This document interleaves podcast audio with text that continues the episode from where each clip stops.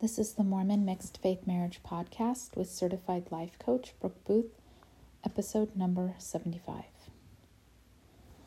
I want to talk in this podcast about a cycle I mentioned in a previous podcast. I want to go more in depth in this cycle today. And that's the criticism defensiveness cycle. So here's how I usually see it start is a complaint is offered. Now, when I say a complaint, I'm not talking about complaining or whininess or um, some sort of accusation. When I say a complaint, I want you to think of it like in a court of law, when a lawsuit is initiated, there's a complaint. These are the things that need to be addressed. Here are the wrongs that have been, you know, that have happened and need we need help solving. A complaint in the legal sense is a very simple simple piece of paper and it's has to be and a lot of times has to be verified you know as true and as legitimate and when an attorney signs that complaint they're validating that these are legitimate issues and not trumped up ridiculous things okay they are important issues that need to be addressed between the two parties. That's how I want you to see a complaint. When I use that word, that's how I want you to think about it in this context. So when I say a complaint is offered, a partner brings to the marital table a legitimate issue that needs to be discussed. Maybe it's a plea for help. Maybe it's a bid for connection, a bid for discussion, a bid for attention but it's something that is important and legitimate that needs to be discussed in a relationship. So if one spouse is constantly bringing issues to the table, you know, this is hurting me, this isn't working for me, this is something I struggle with in our in our marriage, and that's chronically and consistently ignored, or it falls into this criticism defensiveness cycle that we're going to flesh out in a minute that can be very painful position for that spouse to be in because they're feeling like their legitimate valid issues are completely discounted and ignored and never addressed. And if that happens very, very chronically and consistently over time, well, you can imagine what that would be like. Okay, so let's come back to the complaint is offered. So we can see the full cycle because this is just the full step, the first step. The complaint is offered. And then the other partner,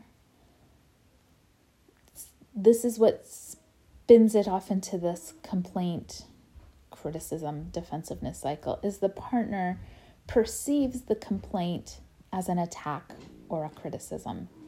They perceive it as a personal attack, a personal criticism. And I want to talk about this for just a minute.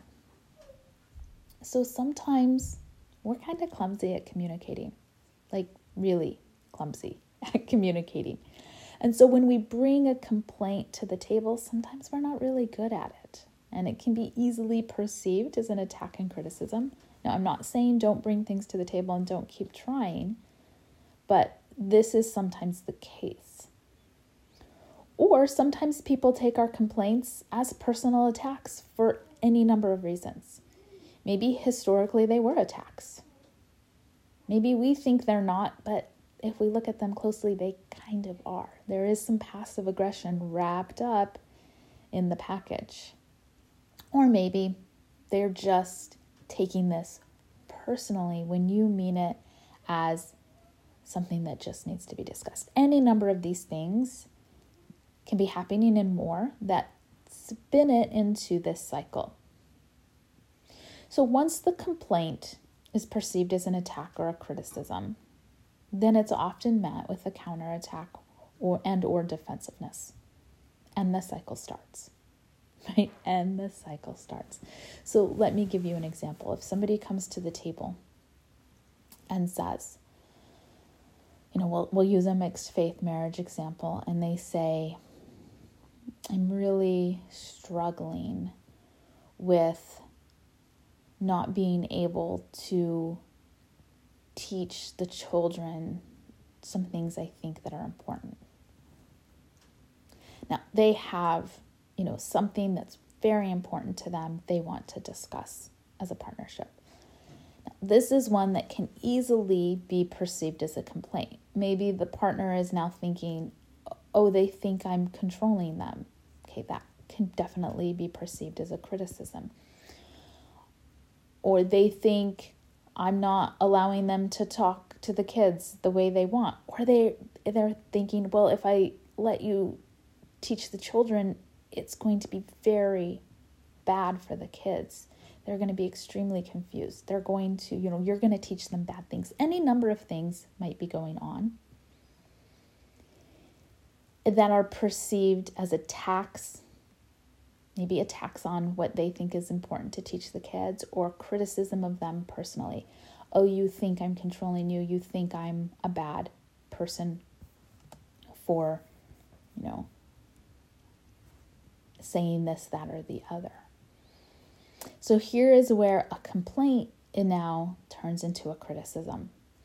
And then how it becomes a counterattack or counter criticism, or now defensiveness comes into play.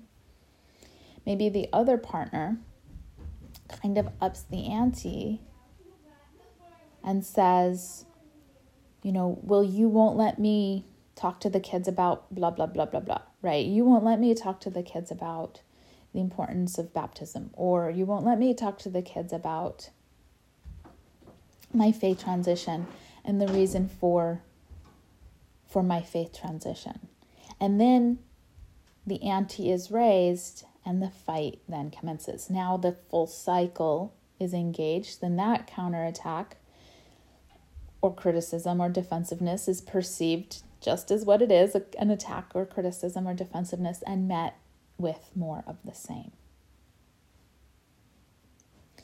And it can get very frustrating and very ugly very fast. And it's interesting to notice this leads to, if you're familiar with John Gottman's Four Horsemen, here we, te- we have criticism and defensiveness at play, which often come along with contempt I rarely see criticism and defensiveness cycles that don't include contempt. But also, sometimes the complaint is met with avoidance and dismissing, which is another way of saying stonewalling. So here we have the fourth horseman. The stonewalling often creates hurt and avoidance, and now you have a hurt, avoidance, stonewalling cycle. Some couples engage in the criticism defensiveness cycle if they're more verbal, and they tend to fight it out in a verbal way. Other couples fall into this avoidance, dismissing, stonewalling cycle, and they fight just not out loud, but it's the same. They fight with silence, they fight with withdrawal, they fight with ignoring, dismissing. It's a fight nonetheless. And it also breeds contempt. So if it seems like your conversations end up in one of these cycles, which often fundamentally leads to hurt and disconnect, you may be in the criticism defensiveness cycle or its cousin, the hurt dismissiveness stonewalling cycle. So if a client comes to me in, in a, one of these cycles, I like to look at a few things. I like to understand why they're engaging in the cycle. We need to understand why they're engaging in the cycle to start to like break the cycle very, very early on. And I might start to delve in and, and look around like what's stopping them from listening and hearing what's being communicated in the complaint phase. Or maybe what how are they bringing the complaint depending on who who I'm talking to. If I'm bringing the one who's perceiving the complaint as attack like what's stopping them from hearing the complaint as a complaint why are they seeing that as a criticism what's going on there if they're the one offering the complaint you know why what's in you know, what its emotions fueling that complaint. How are they delivering the complaint? And is it truly a clean complaint or maybe it's just veiled criticism? Like let's see what's going on there. Maybe there are some things we can just easily clean up.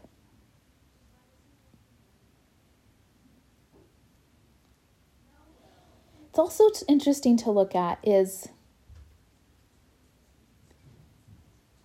when there's a complaint, like what does that mean? Like why is a complaint being put on the table?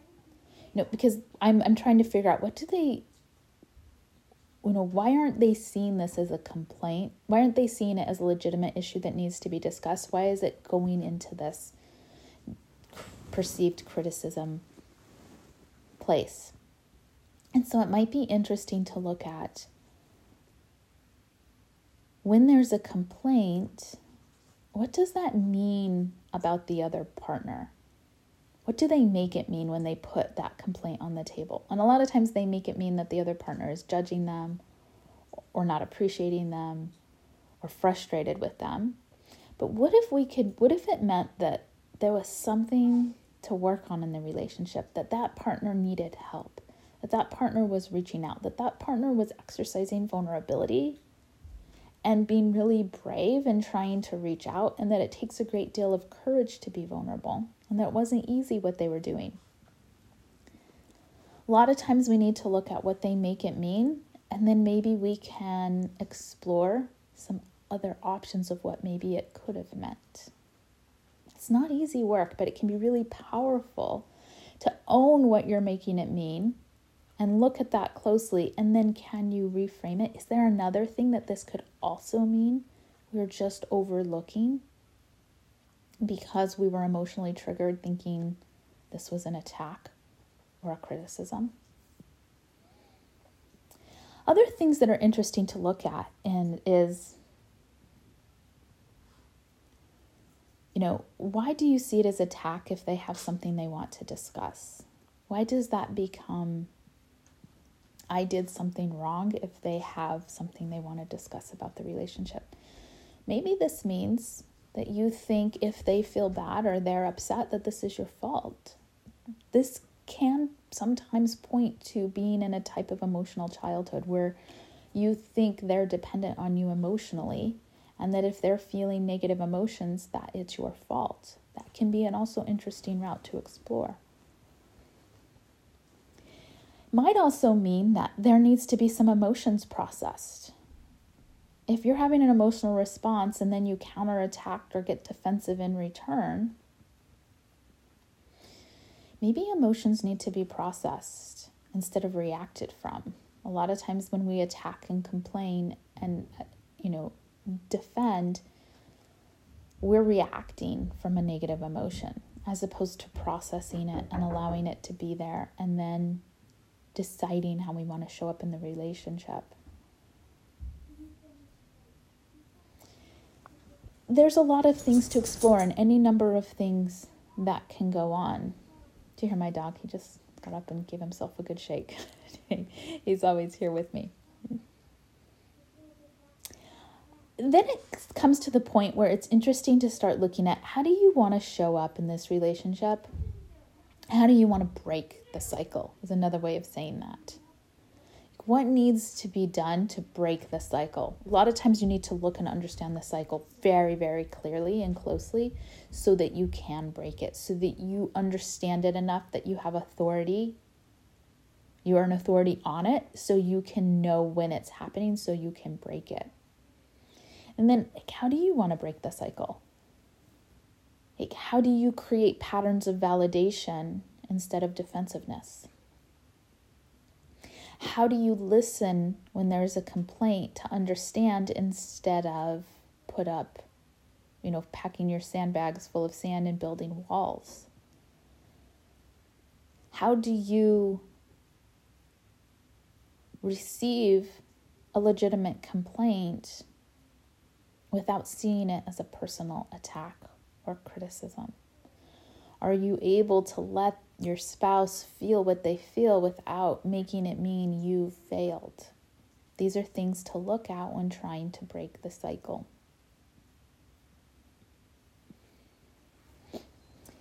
So, I talk to my clients quite a bit about these cycles, and each couple, each individual has very unique patterns that causes them to perpetuate these cycles. So some of the questions I've presented here I hope are helpful for you, you know, if you see yourself in these cycles to start getting curious about you and start developing awareness around your cycle because the more you can understand your cycle, the easier it can be to break it.